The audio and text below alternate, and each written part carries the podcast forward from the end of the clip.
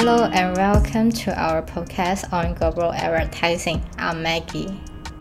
I'm Jill, and M is the group of the Chinese.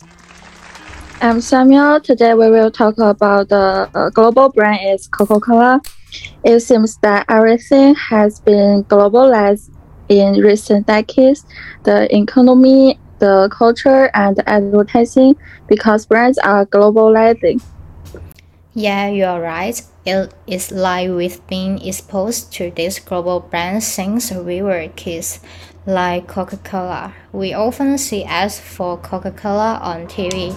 I feel it is in the memory of my friends from different countries. Actually, I'm curious about how a brand can advertise in different countries around the world it's kind of fun to have to go with the cultural background of different countries.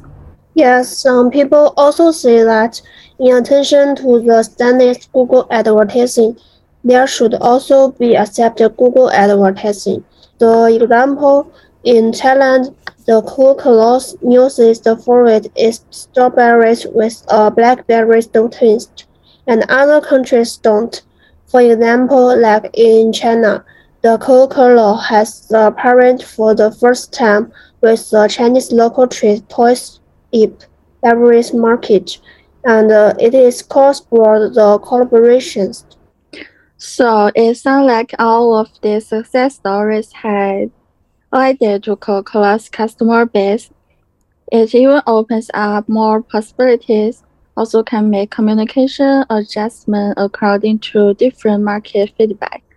Coca-Cola has established itself as a global brand in hundreds of countries or regions.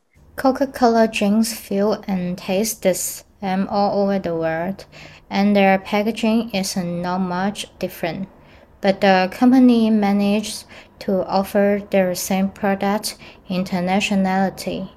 The global brand while marketing global advertising to create a customized experience that resonates with customers in each country and region.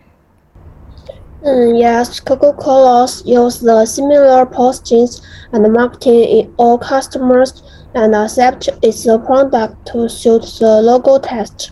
And they combine the geography with the localizations.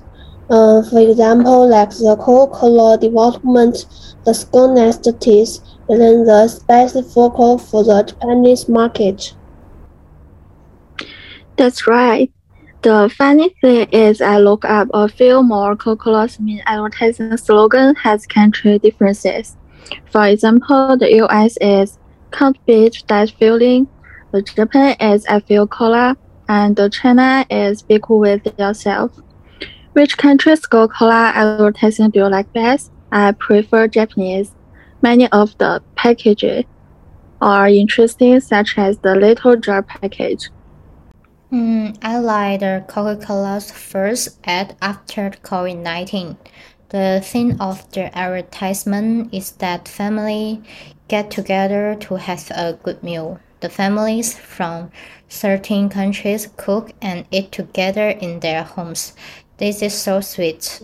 Coca-Cola ads always capture our emotions. Mm, I like the Chinese ad the most because it's mainly in red, which is the favorite color of the Chinese people, and are very festivals. And he will launch the different holidays as according to each Chinese holiday, which is very liberal. So the advertising companies are going to internationals and using internally global advertisements. Interfamilies is an inevitable trend in the, in the 21st century world and in comments. The Coca-Cola has a successful global brand where successful brand are most pressed. As far as I know, Coca-Cola advertisements always incorporate localized elements.